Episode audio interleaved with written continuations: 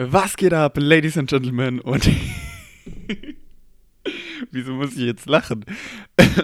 Herzlich willkommen zurück zu einer neuen Folge auf diesem Podcast. Ich freue mich, dass ihr wieder mit dabei seid. Und ich habe mir gerade schon so einen kleinen Shake gemacht. Ich werde heute nämlich mal ein bisschen was anders machen. Ich werde heute nämlich mal ausprobieren, wie es so ist, dass ich einfach nicht die ganze Zeit so ohne Punkt und Komma reden muss. Weil tatsächlich habe ich bei meinen bisherigen Podcast-Folgen sehr, sehr wenig am Ende noch irgendwie geschnitten oder verändert oder sonst was gemacht. Weil ich das auch irgendwie, muss ich sagen, cooler finde, wenn es so sehr uncut ist, vor allem in einem Podcast-Format. Aber ich habe halt auch gemerkt, dass so dieses ohne Punkt und Komma reden und das eine halbe Stunde lang alleine ist schon ziemlich anstrengend. Und deswegen habe ich mir überlegt, ich werde jetzt einfach mal, wenn ich die Lust dazu verspüre, einfach mal nach einem Satz eine Pause machen, einen Schlucken trinken, mich ein bisschen zurücklehnen und danach halt weitersprechen und das dann natürlich schneiden für euch. Also keine Angst, ich werde jetzt nicht irgendwie minutenlange Kunstpausen einlegen. Aber und werde einfach mal schauen, wie das so vom Gefühl her läuft und so. Und ob ich dann auch in diesem Sprachfluss überhaupt bleiben kann, wenn ich so zwischendrin eine Pause mache sozusagen. Ja, das ist so ein bisschen der Plan für heute. Und was auch der Plan heute ist, dass ich euch so ein bisschen... Also ich habe verschiedene Themen vor, oder Verschiedenes vor generell, was ich heute besprechen möchte so ein bisschen. Zum einen habe ich über die letzte Woche so ein paar Themen gesammelt, die mir immer mal wieder aufgefallen sind und über die ich super, super gerne mit euch sprechen würde. Und zum anderen habe ich noch so ein paar Ankündigungen zu machen, wie ich mir so die nächsten Folgen vorstelle, denn ich habe ein paar Änderungen geplant oder generell so ein paar Sachen, die ich mir überlegt habe. Und ich glaube, ich fange auch direkt mal mit dem zweiten Punkt an.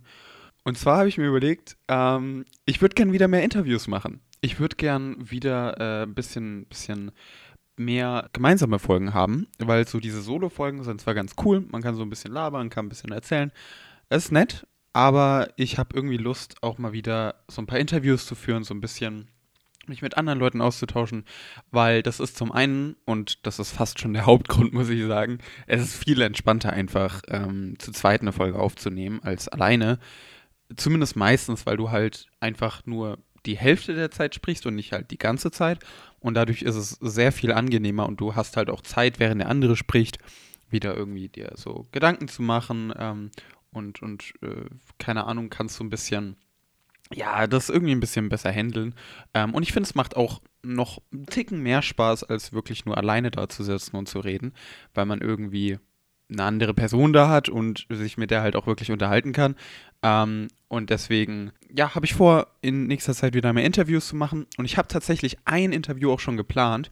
Das werden wir jetzt wahrscheinlich ich glaube, am 6. März oder so werde ich das aufnehmen und dann halt wahrscheinlich eine Woche drauf irgendwie hochladen. Das heißt, es kommen jetzt nicht direkt schon Interviews, aber das erste ist auf jeden Fall geplant und ich habe vor, auch noch weitere Folgen zu lassen.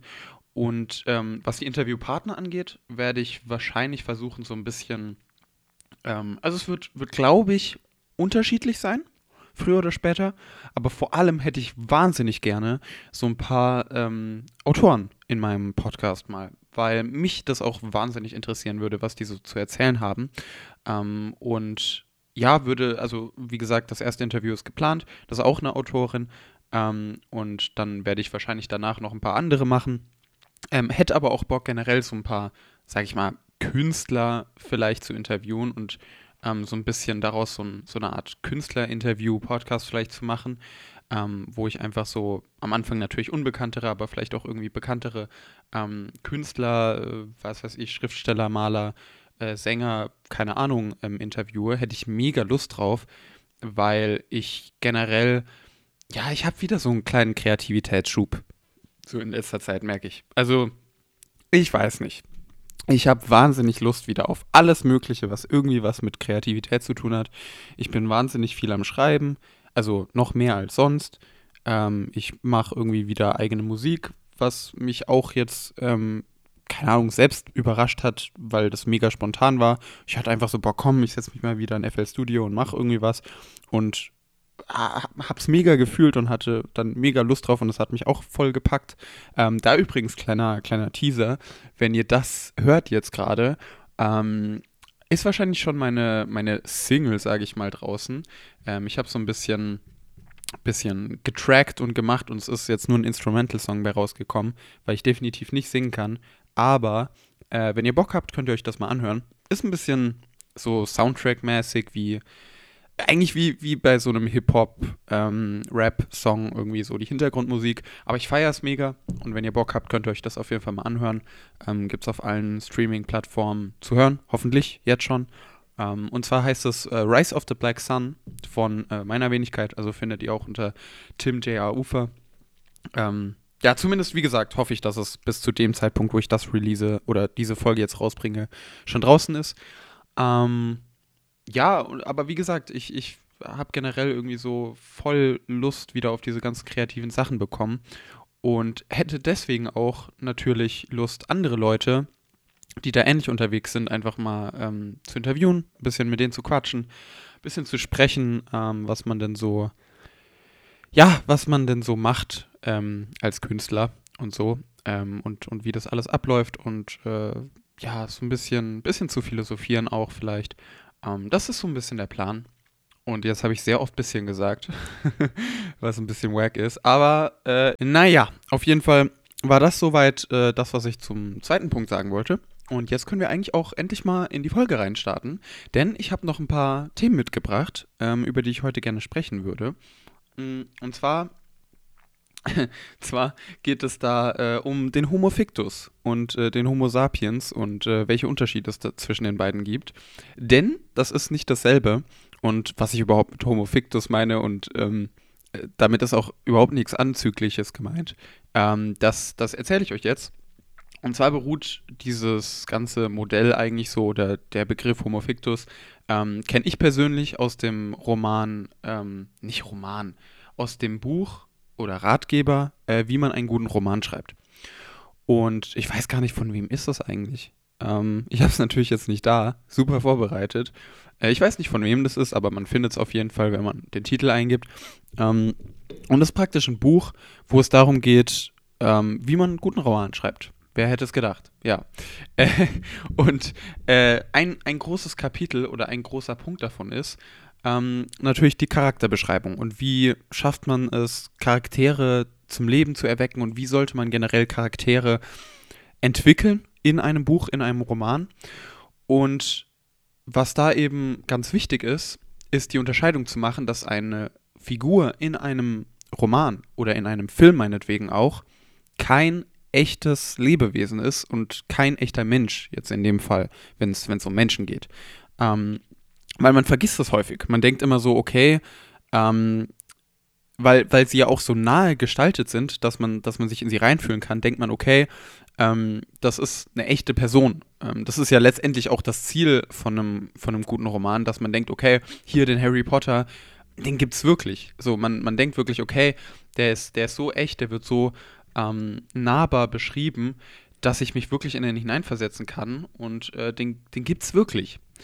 Und dann, wenn man aber tiefer in diese Bücher reingeht und mal so dieses ganze Werk so wirklich auseinander nimmt und auch so die Charaktere auseinander nimmt, dann merkt man irgendwie, das ist gar nicht logisch manchmal, wie die sich verhalten, was die so machen. Das ist mir jetzt auch nochmal ganz, ganz krass aufgefallen, als ich den Podcast Hagrids Hütte gehört habe.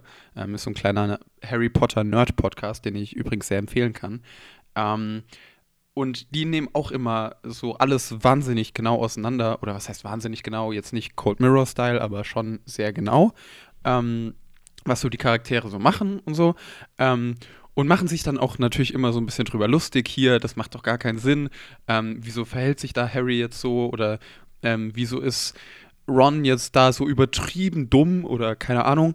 Und das liegt eben daran, dass diese Geschichte, wenn sie, sage ich mal, logisch wäre, natürlich, okay, Zauberei, sagen wir jetzt mal, gibt's, aber trotzdem, wenn sich die Charaktere unter der Prämisse, dass es Zauberei gibt, so normal und logisch verhalten würden, wäre die Geschichte halt trotzdem noch total langweilig, weil einfach, keine Ahnung, Beispiel zweiter Teil, die Ränder gegen die gegen Gleis 9 3/4, gegen die Absperrung, weil Dobby das zumacht. Übrigens alle, die keinen Plan von Harry Potter haben, werden jetzt einfach nur denken, was geht jetzt ab?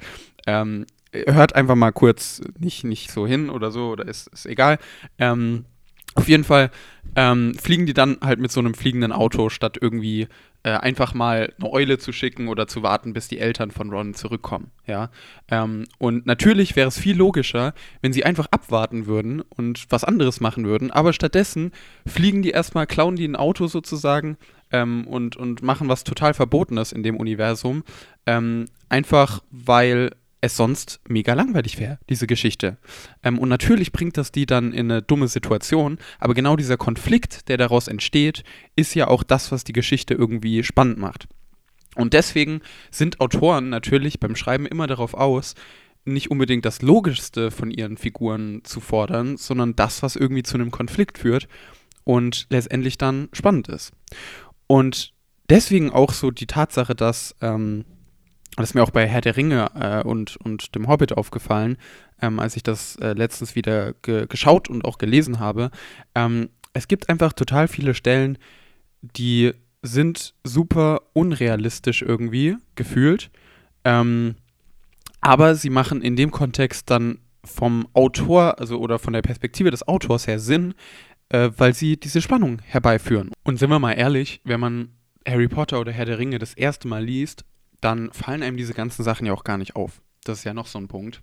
Man denkt da beim ersten Mal lesen ja auch gar nicht so drüber nach und folgt einfach nur dieser Geschichte und freut sich, wenn irgendwie ein Konflikt passiert, weil ja, Spannung und so weiter.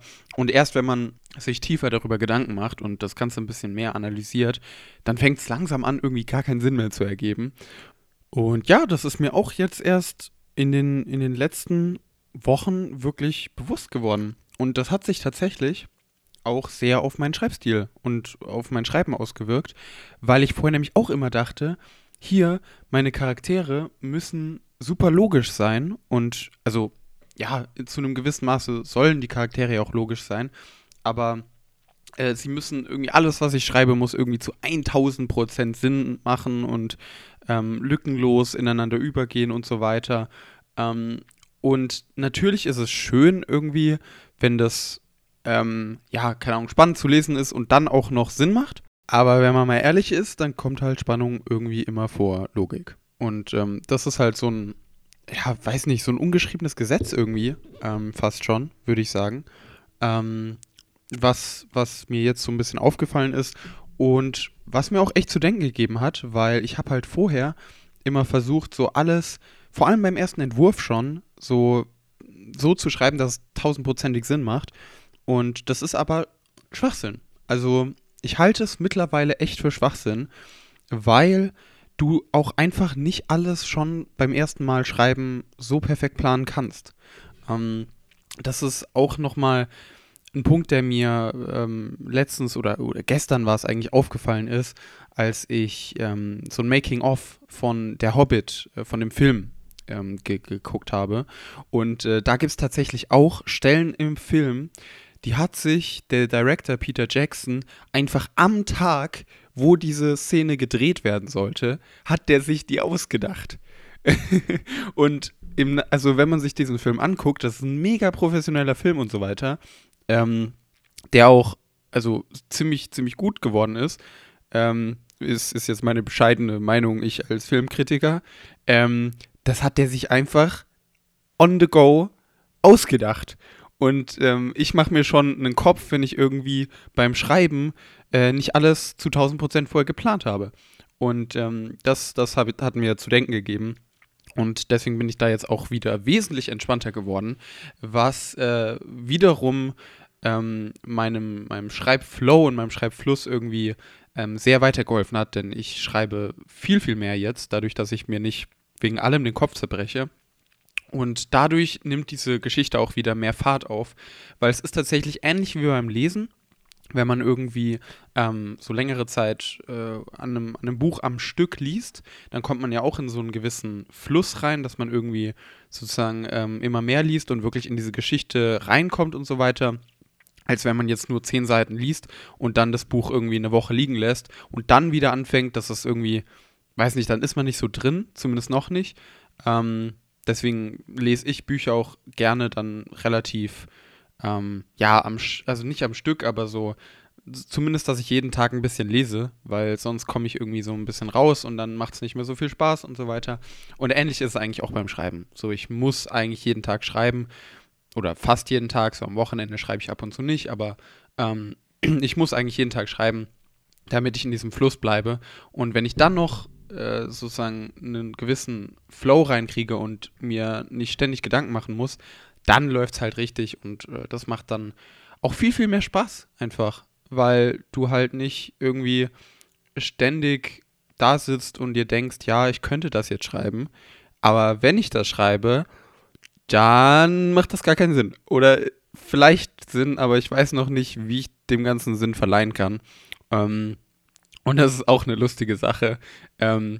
Als Autor, und da habe ich auch irgendwann mal ein Zitat gehört, du schreibst eigentlich, wenn du das erste Manuskript schreibst, du schreibst eigentlich irgendeinen Schwachsinn einfach nur zusammen und am Ende, wenn du dann einmal fertig bist mit dem Schreiben, dann gehst du nochmal drüber und schaust, dass du irgendwie hintendran das so interpretierst und so schreibst, dass die Stellen, die du vorher geschrieben hast, irgendwie Sinn ergeben. So, das ist eigentlich so, sage ich mal, das Handwerk eines Autors und da sehe ich mich auf jeden Fall, weil tatsächlich, du hast halt auch keine Chance, also wenn du dir so eine ganze Geschichte irgendwie selbst ausdenkst, ist es echt schwierig, bei allem, was jetzt über eine Kurzgeschichte hinausgeht, alles vorauszuplanen, also da bist du ja Monate beschäftigt, und am Ende schreibst du es wahrscheinlich gar nicht, weil dir immer wieder irgendwas anderes einfällt und dann verwirrst du die Sachen wieder.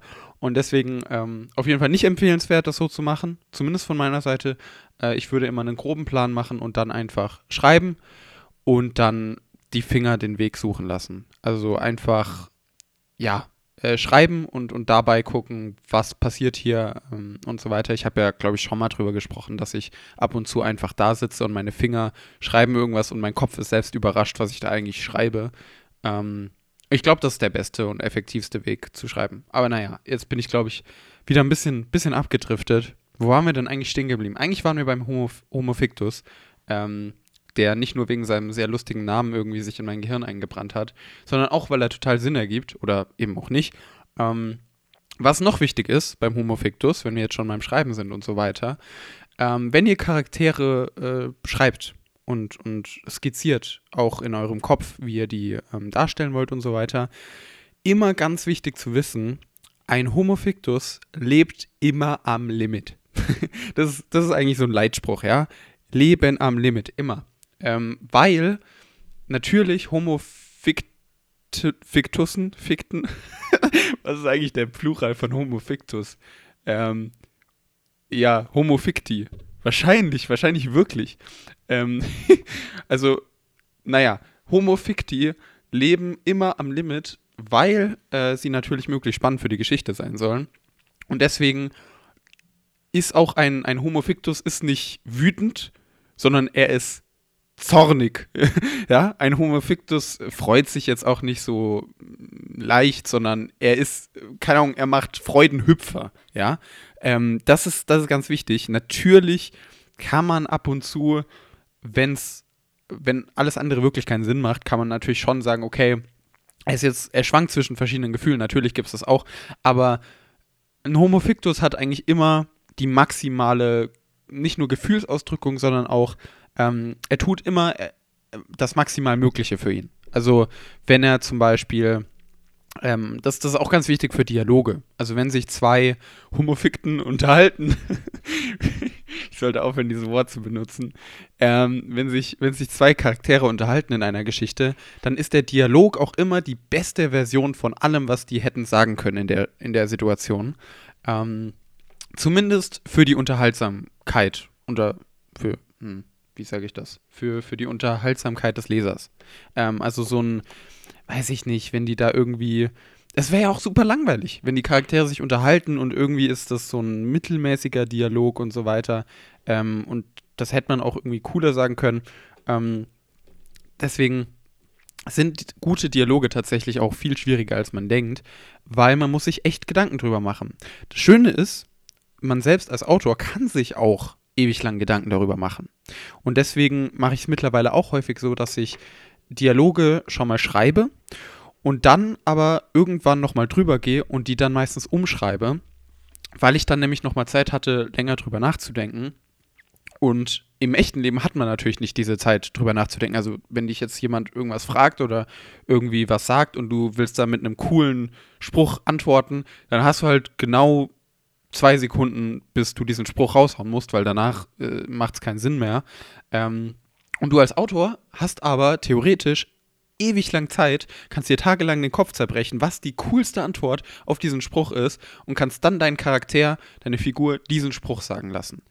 Und oder diese Antwort raushauen lassen. Und das ist halt das Schöne am Schreiben, gleichzeitig auch so ein bisschen der Fluch. Aber das muss man dann eben auch machen, weil alles andere ist dann halt für den Leser langweilig, wenn man irgendwie, ja, so langweilige, normale, alltägliche Dialoge schreibt. Deswegen ist ja zum Beispiel auch so Sarkasmus oder weiß ich nicht, so flapsige Sachen kommen meistens sehr gut an, wenn man die schreibt, weil die irgendwie dann ja, meistens ein bisschen durchdachter sind als so Standardantworten. Jetzt bin ich schon wieder abgeschiffen, glaube ich. Wie sind wir auf Dialoge gekommen? Naja, es macht alles ja irgendwie Sinn. Passt ja alles irgendwie zum Thema Homo Fictus. Ja, genau. Also was ihr euch merken solltet, Leben am Limit, Dialoge überarbeiten und es muss keinen Sinn machen. Ja, Spannung vor Sinn. Es sollte Sinn machen, das stimmt, aber es muss nicht zwingend Sinn machen. Ja, Harry Potter macht überhaupt gar keinen Sinn. Es gibt so viele komische Lücken in diesem Buch, zumindest also vor allem im ersten Band. Aber trotzdem ist es ja irgendwie mit oder das erfolgreichste Kinder-, Jugend-, egal was Buch der Welt geworden. Obwohl es einfach keinen Sinn macht an vielen Stellen. Deswegen hier Spannung vor Sinn. Und ja, das war eigentlich auch schon alles, was ich euch heute mitgeben wollte. Ich freue mich, wenn ihr weiterhin mit am Start seid und ich freue mich vor allem auf die Interviews, die kommen werden, denn dann werde ich nicht mehr alleine hier sitzen müssen und irgendeinen Scheiß vor mich herlabern müssen. Ja, ansonsten wünsche ich euch noch einen wunderschönen Tag. Ich hoffe, ihr konntet was mitnehmen und wir sehen uns, nein, tun wir nicht, wir hören uns in der nächsten Folge wieder. Bis dahin, macht's gut und haut rein. Ciao, ciao.